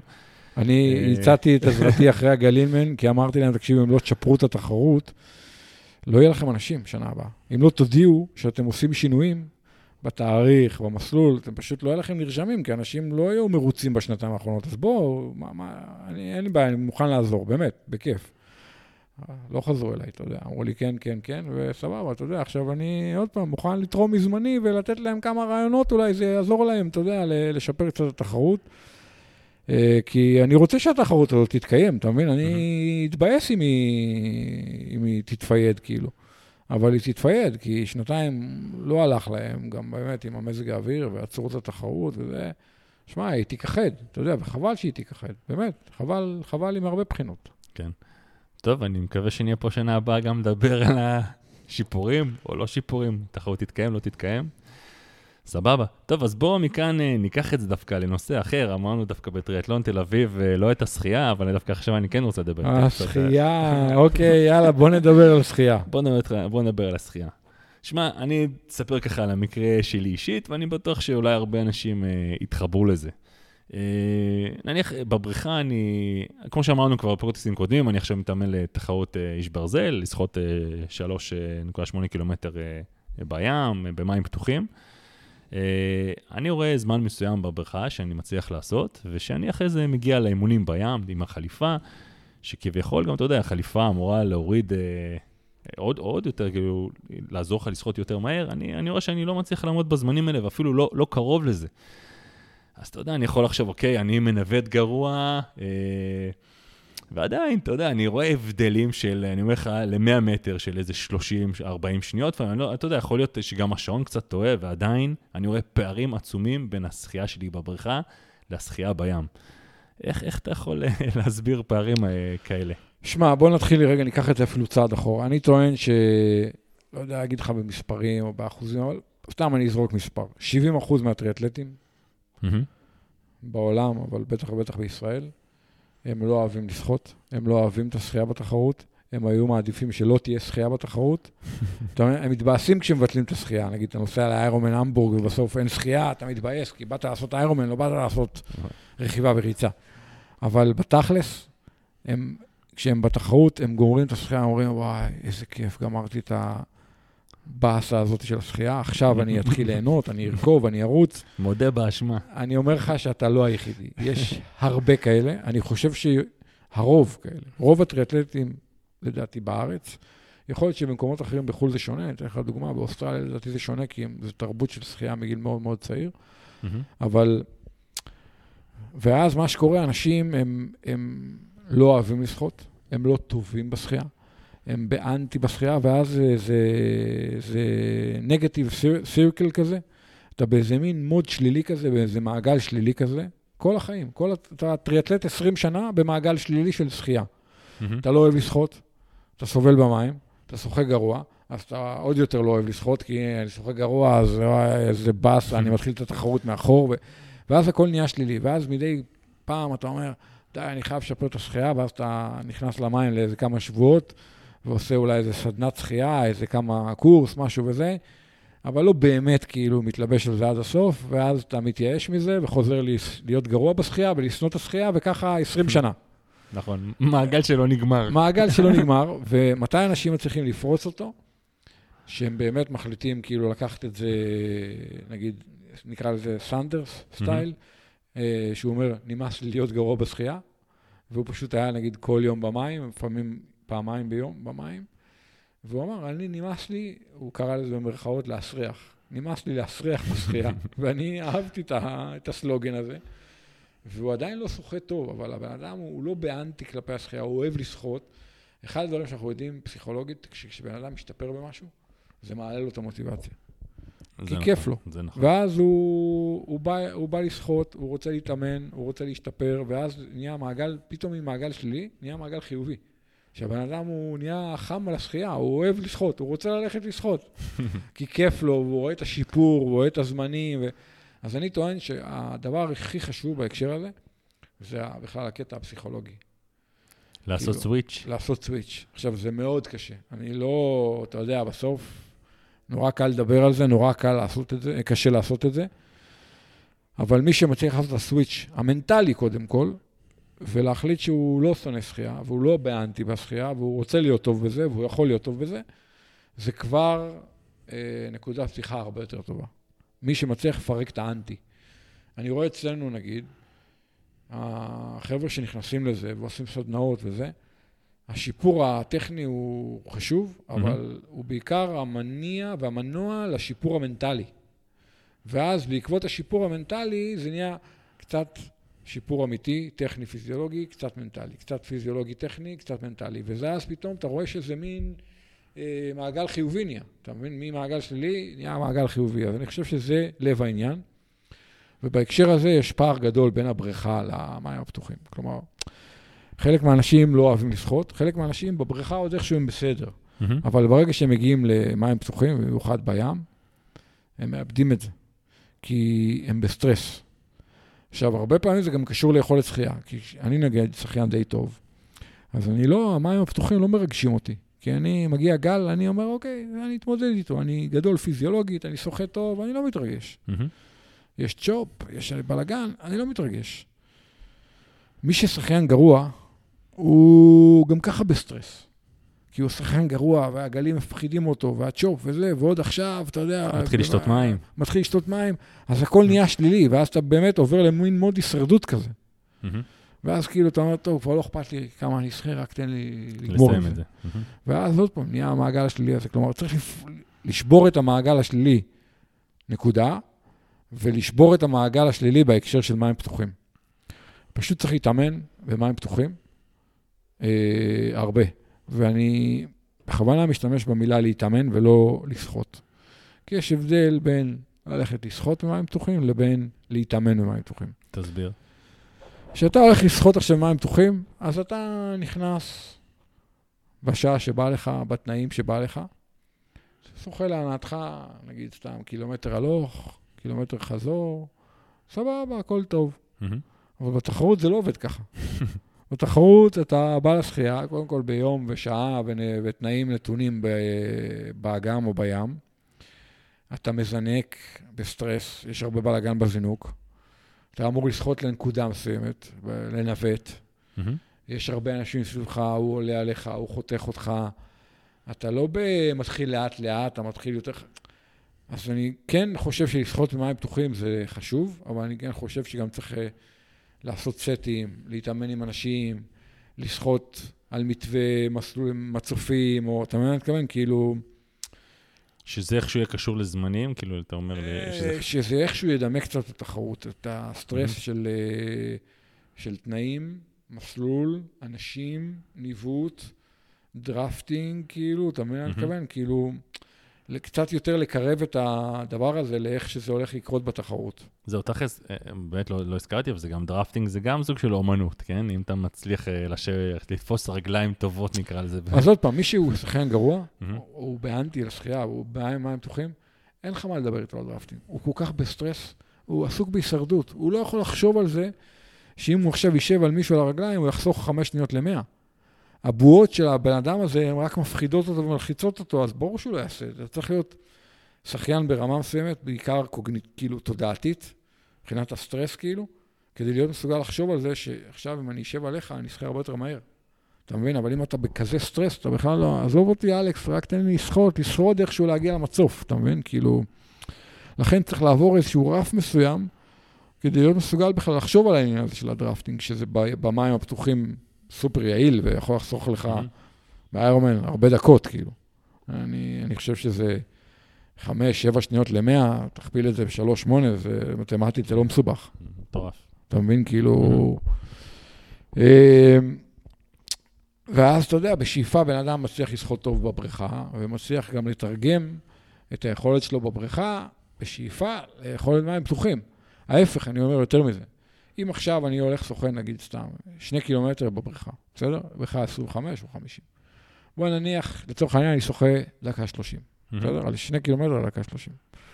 עכשיו, תיאורטית, קח אותי לאגם, או ים נגיד, שים לי חליפה, במיוחד בים, אם הים יש מלח וזה, אתה יודע, זה עוד יותר מציף. ושים לי אנשים סביבי, ששוחים פחות או יותר בקצב שלי. אני אמור לא לשחות דקה 30, אני אמור לשחות דקה 24. עכשיו, למה דקה 24 ולא דקה 30? כי הוספת לי חליפה, מהמם. הוספת לי מי מלח, והכי חשוב, הוספת לי אנשים, drafting, כאילו. כן. אני בחיים באימון לא שחיתי 3-8, כמו שאני שוחה 3-8 ב- בתחרות. אתה מבין? כן, אני לא יכול אבל לשחות. גם לתפוס, אתה יודע, הרבה פעמים אתה תופס רגליים, ואז אתה חושב, רגע, זה מרגיש לי קל מדי, ואז אתה מנסה לעקוף, אתה מגלה שזה לא קל, ואז... זה אה, דיון אחר, אבל אתה מבין מה כן, אני אומר? כלומר, כן. החליפה. פלוס מי מלח, אם זה בים. פלוס drafting, אמור לגרום לך לא לשחות כמו בבריכה, לשחות יותר מהר מאשר בבריכה. אז אני אומר, לכל הפחות, שבן אדם יצליח לשחות את הדקה 30 של הבריכה, לשחות גם דקה 30 בים, או לא משנה, שתי דקות, או דקה 45, או whatever, אבל העיקרון. מהמם. אז צריך לפצח את השחייה בבריכה, ואז צריך לפתח את המים, לפצח את המים הפתוחים, קודם כל עם עצמך, ואחרי זה להגיע לרמת מיומנות שגם אה, זינוק ודרפטינג וניווט וכל האלמנטים האלה, אתה עושה אותם וזה סבבה, כאילו. ואז אתה מגיע למצב שאתה שוחה טוב, שוחה טוב במים פתוחים ושוחה טוב במים פתוחים בתחרות. כן. שזה לא מובן מאליו. נכון, אבל זה ה... אלה התהליכים בעיניי ש... שצריך לעשות, כאילו, לשחות טוב, לשחות טוב במים פתוחים, ובסוף לשחות טוב בתחרות. אה, זה תהליך לא פשוט. כאילו, זה תהליך שלוקח לאנשים, לדעתי, הרבה חודשים וגם שנים לעשות אותו. ומי שמשחרר אותו, הולך אחורה. אוקיי? כן, זה הבעיה, שמספיק שאתה יודע, יכול, בדיוק בשחייה, אתה, אתה עובד על זה הרבה, אתה משקיע הרבה מהזמן שלך, כמו, כמו שאמרת, נניח אתה לא מתחבר לזה ב-100%, אתה לא הכי אוהב את זה, אתה ממשיך לעשות זה כדי להשתפר, ואז, אה, אתה יודע, נניח אתה עכשיו, אה, יש לי את התחרות, אז קל מאוד אחרי התחרות לשחרר את זה, נכון? זה, היית בשיא, ואז אתה אומר, טוב, יאללה, אני אעשה הפסקה קצת, נכון? אני לא אוהב את זה, לא בא לי לעשות את זה. נכון. אני לא אעשה את זה. ואז, אה, ואז זהו, אתה כאילו מאבד את הכל, עוד פעם, ואז עוד פעם הכל מחדש. חד משמעית. ואתה יודע, להתמיד כל הזמן, שמע, זה מורכב מאוד. זה... אני מכיר כמה טריאטלטים טובים מאוד. אבל הם טובים בעיקר אופניים ריצה, והם הגיעו עם- לרמות כבר בסדר בשחייה, אבל, אבל שנייה אחרי שהם יכלו, הם אה, הפסיקו, הם הזניחו את זה. ואז עוד פעם, אתה עוד פעם צריך לחזור לזה, ולא בא לך, ואתה אומר, עזוב, לא רוצה לעשות טריאטלון, כי אני כן. עוד פעם צריך לחזור עוד לכל הדבר זהו. של השחייה. זה כל כך קשה לעשות את כל זה, אז עוד פעם לעשות את זה, ועוד פעם. תשמע, אני, אני כל כך מתחבר לזה, כי כאילו הייתי במקום הזה כל כך אה, הרבה פעמים. כל פעם אני אומר לעצמי, אולי אני אנסה לשפר גם עכשיו, הפעם אני אומר לעצמי, עוד פעם, אני, עוד פעם עכשיו באמת, אה, אתה יודע, גם אני מעלה את הנושא הזה, כי אני עוד פעם מנסה, כן. ואני מקווה שאני אזכור את הדיון הזה שלנו. מה אתה עושה עכשיו כדי לשנות את זה? כאילו, ת- שמע, ת- אני אגיד לך... ספר קצת, כי אני חושב שזה אה, מעניין כן. אז אני אספר. אה, אני, רואה שלפחות אה, בכל התחרויות הארוכות שעשיתי עד עכשיו, בעיקר בשחייה, הרגשתי שאחרי איזה קילומטר, קילומטר וקצת, הידיים שלי מאוד מתעייפות. ואז אני נאלץ לעבור לחזה. אני חושב שבטאלין שחיתי שם שלושת רבעי מהשחייה הזאת בחזה. כי גם התנאים שם היו לא משהו, ו... תמיד אני, אז התחלתי לשאול את עצמי את השאלה, כאילו, מה, מה, מה, איך יכול להיות? כאילו, נראה שבבריכה אני כן מצליח לשחות את המרחקים האלה. אה, אז אמרתי, אוקיי, אולי זה החליפה שלי. אה, ואז באמת החליפה שהייתה לי, גיליתי באמת שהיא הייתה צמודה מדי, ואז החלפתי את החליפה. בחליפה חדשה, חדשה שלי אני מרגיש הרבה יותר נוח, אה, ו... אבל עדיין כשאני שוחה מעל שתי קילומטר, ככה אני מרגיש, אוקיי, אני עוד פעם מתעייף מאוד ב... בידיים. ואז אמרתי, טוב, אז בוא, אני צריך לברודד איכשהו את המשתנה הזה של החליפה. אה, לקחתי את החליפה הזאת לבריכה, שחיתי 3.8 רצוף, אה, הרגשתי טוב. כאילו, אמנם דעכתי עם הזמן, אבל לא, לא עלי את התחושה הזאת שאני מרגיש אה, במים. אתה יודע, ואמרתי, טוב, החליפה בסדר גמור, זה לא חליפה, זה אני. אה, ואז אני לפחות עצמי הבנתי שאני צריך לשחות נניח סטים יותר ארוכים, כאילו בבריכה הרבה פעמים, אה, אתה יודע, גם אנחנו מאוד רגילים לזה, לבוא, אה, לשחות עכשיו מאיות, לשחות נניח סטים יותר מהירים. אז עכשיו לפחות אני יותר עושה סטים ארוכים, סטים אלפים, יותר לעבוד על סיבולת, על הסיבולת של הידיים, וזה זה מה שאני לפחות עובד עליו עכשיו חזק. ובוא נראה, ותשמע, אתה יודע, אני, אני רואה את השיפור הזה, אמנם הוא מאוד איטי, מהמם. אבל אני יודע ש... לפחות אני יודע שברגע שתהיה תחרות, ואני כאילו, עכשיו אני אומר לעצמי, אני גם רוצה להמשיך אחרי. אבל האם זה באמת יקרה אחרי? שאלה טובה. אני, כן, זו שאלה טובה, ואני רוצה להאמין מאוד uh, שכן, כי עכשיו יש לי הרבה מוטיבציה, גם כמו שאמרת, אתה יודע, מתחיל להיות, אתה- ברגע שאתה מתחיל להיות השיפור, ויש לי יותר מוטיבציה לבוא לבריכה כל פעם. Uh, אבל uh, אתה יודע, אני אומר לעצמי, טוב, מספיק הרגע הזה, אתה יודע, אפילו עכשיו אני נוסע לחופשה עם המשפחה לשבועיים לאיפשהו, אתה לא שוחה, או... ואז אתה עוד, עוד פעם לחזור חזרה, הרי אתה כאילו מאבד את זה כל כך מהר. אתה יודע, לה- להתמיד בזה כל הזמן, ובאמת החזרה, אני כל כך מכיר את החזרה הזו, שאתה חוזר לזה, וזה הכל מההתחלה, השרירים כואבים, ו... וואו, זה, זה, זה הסיפור שלי. כמה פעמים בשבוע אתה שוחה? אה, עכשיו בין אה, שלוש לארבע. וכמה שזה- קילומטרים בשבוע בערך? אה, תשע, תשע וקצת. אה, משהו כזה. כרגע. עכשיו אני ממש, ב, כמו שאמרנו, במאני טיים, כמה היה, כמה שחית נגיד שהתאמנת לטאלין? בשש, יכול כן. להיות שש, משהו כלומר, כזה. 50 אחוז יותר, וכאילו אימונים יותר ארוכים, כן, לא אימונים בהכרח יותר יותר ארוכים. פעמים. בדיוק. אה, אז בעיקר שחיתי גם סטים יותר קצרים, עבדתי יותר על מהירות. ושמע, שאני יכול להגיד לך שבאתי לטאלין, ובאמת אה, בטאלין התנאים היו לא, לא אידיאליים, היה מאוד צ'ופי. כן, בדיוק כמו. שאמרת, כן. אני שחקן גם לא טוב, ואותי זה מאוד הלחיץ, אה, כל הצ'ופ הזה, שתיתי שם. אתה יודע, אתה רק, כמו שאמרת, אני רק רציתי לסיים, רק רציתי לצאת מהשחייה הזאת, כן. אה, ואני לא, לא רוצה להיות במצב הזה. אני לא כן. רוצה עוד פעם להגיע למצב הזה שאני שורד, אני רוצה לס- לסיים את השחייה הזאת ולצאת לפחות בהרגשה טובה. אתה יודע, עזוב רגע, אני גם רוצה לשחות בזמן טוב, כן? אבל עזוב את זה רגע, תן לי לצאת בתחושה טובה, שאני לא מת מהמים, אתה יודע, כי זה, אחרי זה יכול לאחר לך גם הרבה דברים בתחרות, אמנם זה. רק השחייה, זה רק שעה ומשהו, כן. אה, ועדיין זה... אני בטוח שהרבה מאוד אנשים נמצאים אה, במצב שלי. מסכים, בטוח, אה, ולכן זה מאוד מעניין, כאילו, אתה יודע, ומעניין גם באמת לראות איך זה יעבוד חברות. כן, אני רק יכול להגיד לך דבר אחד מהניסיון שלי. אל תשפוט את זה לפי תחרות אחת. כן, לפעמים אנשים עושים תהליך מאוד מאוד יפה. לא, זה קשור לשחייה, אבל לא רק, אני רואה את זה בעוד דברים. ואז הם מצפים לקבל תמורה בתחרות. נכון. והתמורה לא תמיד מגיעה. לא תמיד, לא משנה למה. אה, אתה יודע, באותו יום לא מתחבר להם, או יש תנאים לא טובים, או לא יודע, משהו קורה, או השחייה ארוכה יותר.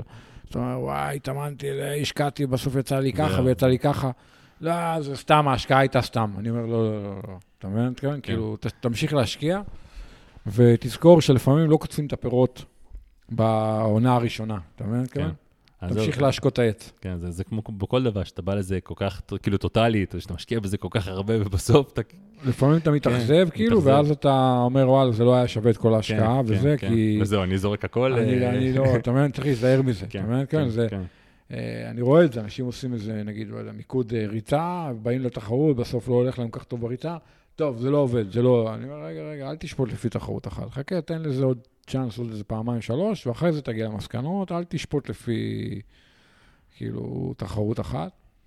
אה, אני חושב שאם תצליח לפצח את השחייה, זה ישנה אותך לגמרי כטריאטלט, כי אני טוען ששחייה משפיעה מאוד על המשך התחרות, כאילו. גם כמה, האם אתה יוצא עייף או לא עייף, וגם שבן אדם יוצא מהמים אה, בתחושה יותר טובה וזמן יותר טוב, כל האנרגיה שלו כלפי המשך התחרות היא אנרגיה יותר חיובית, וגם הוא יכול לרכוב יותר אה, מבוקר, הוא לא מרגיש שהוא צריך לפצות על איזשהו משהו שהוא עשה. נכון, כן? למרות ששחיין כמוני כבר יודע שיוצא מה- מהמים, הוא אומר לעצמו, טוב, עזוב מה שהיה בשחייה, עכשיו זה דף חדש, אבל אה, כן, אני- אתה צודק לגמרי. כן, פה- אתה מבין, כאילו אני כאחד ששוחה באמת קצת יותר טוב, הרבה פעמים, אתה יודע, אני יוצא מהמים ואני אומר, אוקיי, סבבה, אני בעניינים, אני בתחרות, גם מבחינת הזמן וגם מבחינת המיקום, וזה מאוד מרגיע אותי לקראת המשך התחרות, נותן לי מוטיבציה, אבל גם אומר, אני אומר לעצמי, אוקיי, אחלה, אתה, הכל טוב, כאילו, תרכוב רגוע, אל תשתולל וזה. אה, אתה יודע, אני תמיד אומר, שחיינים גרועים רצים לאט, אתה מכיר את המשפט הזה? כי... למה הם רצים לאט? כי, כי הם רוכבים חזק מדי, כי הם כן. מנסים לפצות על הזמן שהם איבדו בשחייה, אה, ביחס לספורטאים, נגיד, אה, שהם מתחרים נגדם. ואז הם לוחצים באופניים כל הדרך ומתפרקים בריצה. אז אני משתדל אה, לא, אתה יודע, כאילו, לרכוב יותר אה, מתון ויותר רגוע, אה, ואתה יודע, אני חושב שזה מאוד משפיע על המשך התחרות. כן, כן, כן. טוב, שמע, אני מקווה שאני, אתה יודע, עכשיו שאנחנו מדברים על זה, זה כאילו מחייב אותי, כן? לגמרי. אבל כן, אני מקווה שאני אהיה באמת במצב הזה, שאני, גם שאני לא אעשה את הזמן הזה, שזה, אני עדיין לא אאבד את המוטיבציה, אתה יודע, להמשיך לעשות את זה. כרגע אני מוטיבציה. בוא, בוא נגיע לשם ונדבר על זה. סבבה?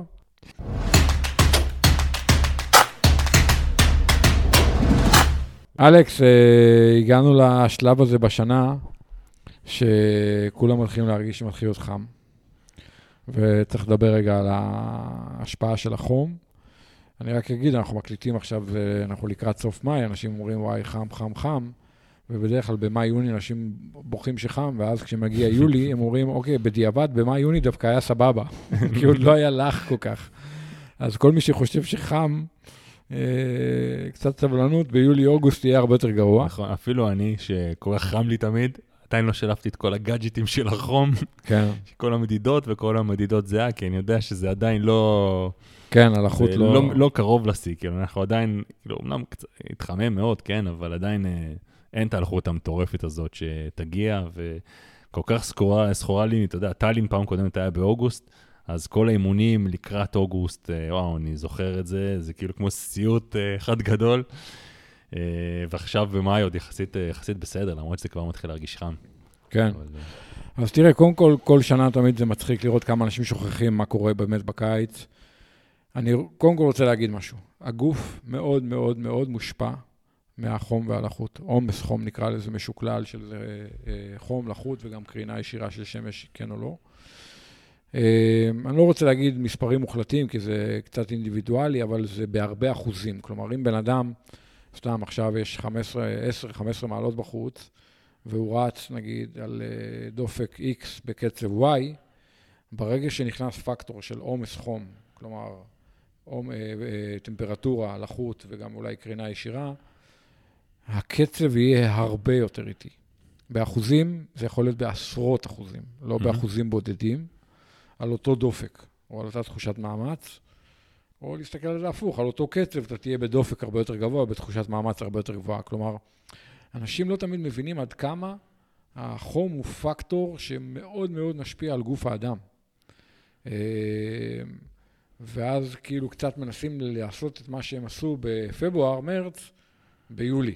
וזה לא עובד, זה גם מסוכן, וגם, אה, אתה יודע, אה, זה עלול אה, לפגוע לך באימונים, לפגוע לך בתחרות, אתה יודע, overtraining, אה, פציעות, ובסוף אתה גם, אם אתה מתחרה ככה, אתה עלול להתפרק. כן. אז קודם כל, אני חושב שתמיד הדבר הראשון שצריך לעשות זה להבין ולקחת את המשתנה הזה לידי חשבון ב, אה, באימונים, וגם, עוד פעם, אם אתה מתחרה בחום, אז גם בתחרות עצמה, ולא לנסות לעשות מה שעשית אה, בחורף או באביב, בקיץ, כי זה Mhm. פשוט לא יעבוד. אי אפשר להתעלם מה... אתה- אומר. מראש, אפילו שהאימון לא לא לחשוב בכלל לעשות אותו אימון, מראש להוריד את הקצב, לא לגרום לחום שיוריד לך את הקצב. בדיוק. כלומר, אני תמיד אומר, אם רצת, לא יודע, נגיד סתם, עכשיו אה, רצת בפברואר, אה, עשר פעמים אלף על קצב X בדופק Y, אם תנסה לעשות את זה ביולי, אה, כנראה שלא תצליח. יכול להיות שאתה באותו כושר, אותו VO2 max, אותו סף, אותו, הנתונים הפיזיולוגיים, נגיד, המעבדתיים, הם אותו, אותו דבר, אבל אתה לא יכול, אה, לא בהכרח אתה צריך לעשות את זה בקיץ, בטח לא אם אתה עושה את זה במרחקים ארוכים, ובטח לא אם אתה עושה את זה בשעות החמות, כן, לא בחמש בבוקר.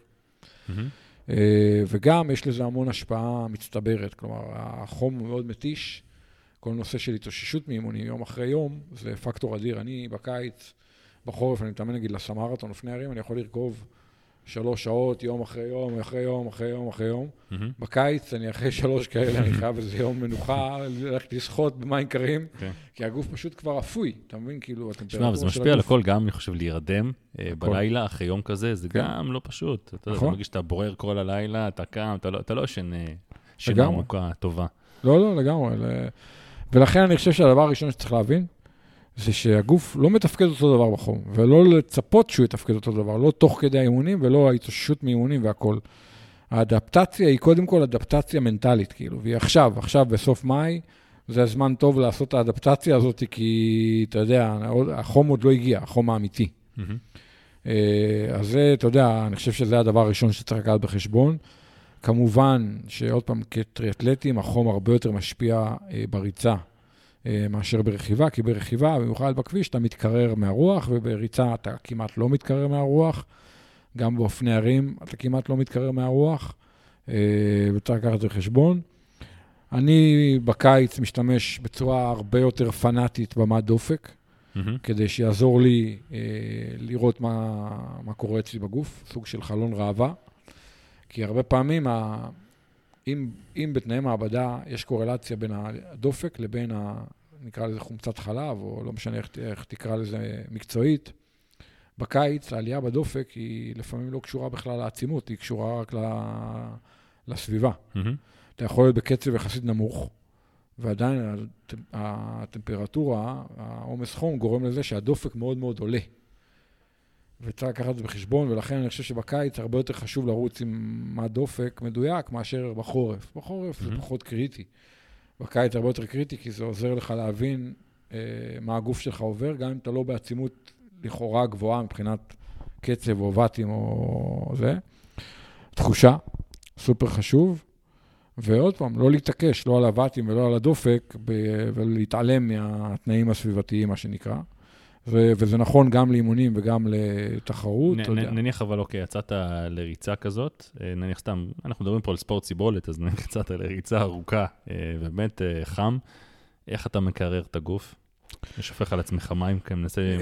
קודם כל, אני משתדל לא לחמם את הגוף, כלומר, לא להגיע למצב שהמנוע רותח. כן, אבל- קשה להימנע מזה. כן. ותשמע, גם ביגוד קל ונוח. בתור התחלה.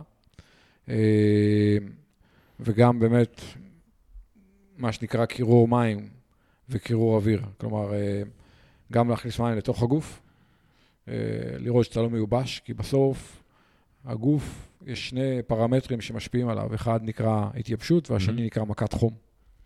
שיש ביניהם איזשהו קשר, אבל הוא לא חד-חד ערכי. בן אדם הרי יכול להיות אה, רווי במים ועדיין לחטוף מכת חום. אה, ולכן צריך גם לראות שאתה רווי במים, אבל גם לראות שהגוף לא מתבשל, למרות שאתה לא מיובש. אז קודם כל צריך לוודא שאתה לא מיובש, כי זה בשליטה שלך, ופשוט לשתות מספיק. מהמם. עדיף בדרך כלל לא לשתות מים, אלא לשתות משהו עם מלחים, כי בסוף זה גם נספג יותר טוב, וגם באמת זה מאזן את המצב מבחינת המצב בתוך התא. אה, כי אחרת, אם אתה שותה מים ומים ומים, אתה אמור להגיע למצב של היפונתרמיה, כן. שזה דילול מלחים בדם. אז קודם כל, אני בקיץ משתמש הרבה יותר באיזוטוני וכדומה. גם, ו- גם אגב בהתאוששות, שאתה מתאושש מאימון, אתה גם אה, ממשיך לשתות קצת איזוטונים בשביל- בגלל המלחים וכל תמיד, הזה? תמיד. במיוחד אם אני שותה, קודם כל, סתם, ניקח עכשיו טריאטלון תל אביב, מהמם. היה לי בצידנית אה, כמה בקבוקי איזוטוני לאחרי התחרות. והיה לי שם שייק של BCAA וזה, אז הכנסתי את ה-BCAA לתוך האיזוטוני, אז כאילו, אתה מבין, גם BCAA וגם אה, כאילו חלבונים וזה, וגם איזוטוני והכל ביחד, כדי Mhm. לקבל גם נוזלים, גם מלחים, אה, עוד פעם, וגם חלבונים או מה שצריך, אבל כן, התשובה היא כן. אז קודם כל לדאוג לשתות מספיק, ועדיף לשתות איזוטוני ולא רק מים. והדבר השני זה באמת לדאוג שהגוף יסבול כמה שפחות מהטמפרטורה, לחות וקרינה. כובע לפעמים במקום וייזור, מהמם. אוקיי? כדי שהגוף לא יקבל עני קרח, אז אה, אתה יודע. ובכל הזדמנות להרטיב את הגוף, להרטיב את הראש, את העורף, את הבגדים, אתה יודע. אה, ראיתי, אתה רואה בסנט ג'ורג', כאילו, בתחרות, באליפות העולם, איך הם כל הזמן דואגים להיות רטובים. כן. פשוט להיות רטובים, ממש להיות, שכולך ספוג. זה קצת לא נעים אולי, אבל זה פשוט מוריד לך את הטמפרטורה של הגוף. אה, אני בהוואי בתחרויות, אתה יודע, אני משתמש בספוגים, בקרח, שם קרח בחליפה, שם קרח בכובע, מחזיק קרח בידיים. אתה יודע, כאילו, כל האמצעים כדי לקרר את הגוף כמה שאפשר. אה, אבל תכלס באימון הכי הגיוני נשמע באמת שזה לשפוך מים, או ש... לשפוך על עצמך קצת מים, או שלרוץ אפילו במקום שיש שם אה, ברז... לפעמים יש כאלה, יש, סתם, נניח בחיפה יש אה, בים ברזיות קרות כאלה. כן. ממש יש שם מים גם מקולר קר, גם Mhm. בקיץ. אתה יודע, לפעמים אני רץ, מוריד את הראש שם, אתה יודע, שוטף את הראש, אז דברים כאלה, זה משהו. שמאוד אה, כן, כן. יכול לעזור. ממש. אה, וצריך לקחת בחשבון שהגוף עובר תהליך אקלום, שהוא קורה עכשיו, שמתחילה התקופה החמה, וזה לוקח לפחות שבועיים עד שהגוף מסתגל. שבועיים, לי זה לפעמים מרגיש כמו נצח. האינדיקציה זה שהגוף מתחיל להזיע יותר. כאילו, כשאתה מתחיל להזיע יותר, זה אומר שהגוף התייעל מבחינת הנידוף של, הטמפ... של החום מה... מהגוף, ואז זה מתחיל לפלוט יותר זיעה. ופשוט צריך לקחת את זה בחשבון, שבתחילת הקיץ בדרך כלל יותר קשה לגוף מאשר בהמשך הקיץ, למרות שבהמשך הקיץ הטמפרטורה עולה, הגוף כבר, לצורך העניין, מאוקלם. מהמם. והשלב הזה של האקלום הוא שלב מסוכן, צריך להיזהר ולעשות אותו בהדרגה, לא לצאת פתאום לאימונים בתוך החום בצורה דרסטית. כי עוד פעם, זה גם עלול לפגוע בהתאוששות והכל, אבל גם באמת עלול להיות מסוכן ברמה של, אתה יודע, ממש סכנת, אה, סכנה אמיתית אה, לגוף, סכנת חיים. אה, וצריך בוא לעשות... בוא נגיד ככה, אני לא מאמין שאנשים שמקשיבים לנו, לפחות לפודקאסט הזה, יוצאים לרוץ ב-12 בצהריים. תתפלא, תתפלא. לא, אוקיי. תתפלא. אה, אתה יודע, צריך לקחת בחשבון שגם יש לזה יתרונות מסוימים, נגיד עכשיו אם אתה מתאמן לרוט ואתה מתאמן בקיץ הישראלי וחם, ובסוף ביום התחרות אולי ייפול לך יום של מזג אוויר טוב, יהיה לך יתרון על פני אנשים שהתאמנו רק במזג אוויר טוב. כי כן. הגוף הוא כן מתייעל אה, כתוצאה מחשיפה לחום. הנורבגים למשל, במסגרת פינתנו ההייפ הנורבגי, אחד הדברים שהם עושים זה heat camp. הם עושים heat training או heat camps, הם עושים מחנות אימון לא רק בגובה, אלא גם בחום. ואז אם הולכים לתחרות שהיא לא חמה, אז זה נותן להם סוג של יתרון אה, ביולוגי מסוים, אבל כמובן צריך לעשות את זה בצורה מבוקרת ובזהירות, כי זה באמת להיות מסוכן. אה, אז אתה יודע, אני חושב שבתקופה הזאת צריך לעשות רגע את האדפטציה בראש, ולהתחיל לחשוף את הגוף בצורה הדרגתית לחום וזהירה.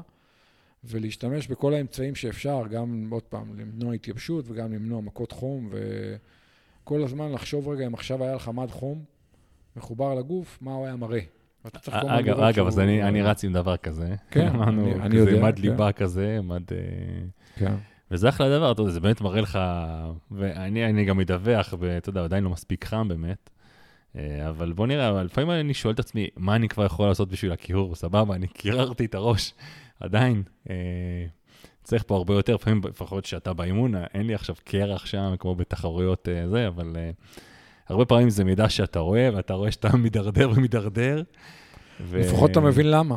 כן, ואתה כן. מבין שזה כאילו קשור לחום, ו- ואז אתה יכול לעשות מה שאפשר, כן.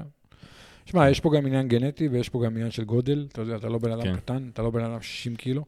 ברוב המקרים, אנשים קטנים הם פחות... אה, כן, ועדיין אנחנו מושפעים. רואים אה, גם, אתה יודע, סתם מקצוענים, אה, הם מנצחים תחרויות חמות גם שהם גדולים.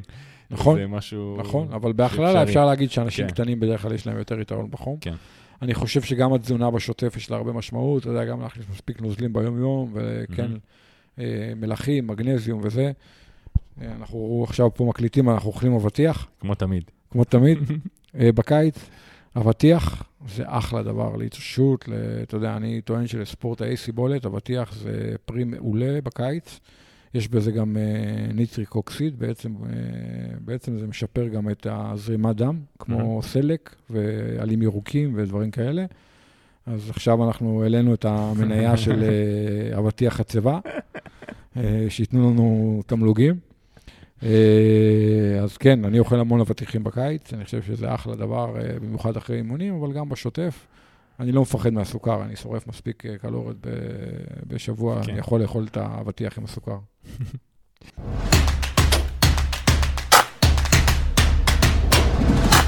אם נהניתם מהפודקאסט, אנחנו נשמח אם תחלקו אותו עם חברים שלכם, פשוט תשלחו להם את הקישור לאתר שלנו, endurancetalks.com, או תפנו אותם לכל פלטפורמת פודקאסטים קיימת, iTunes, ספוטיפיי וכולי.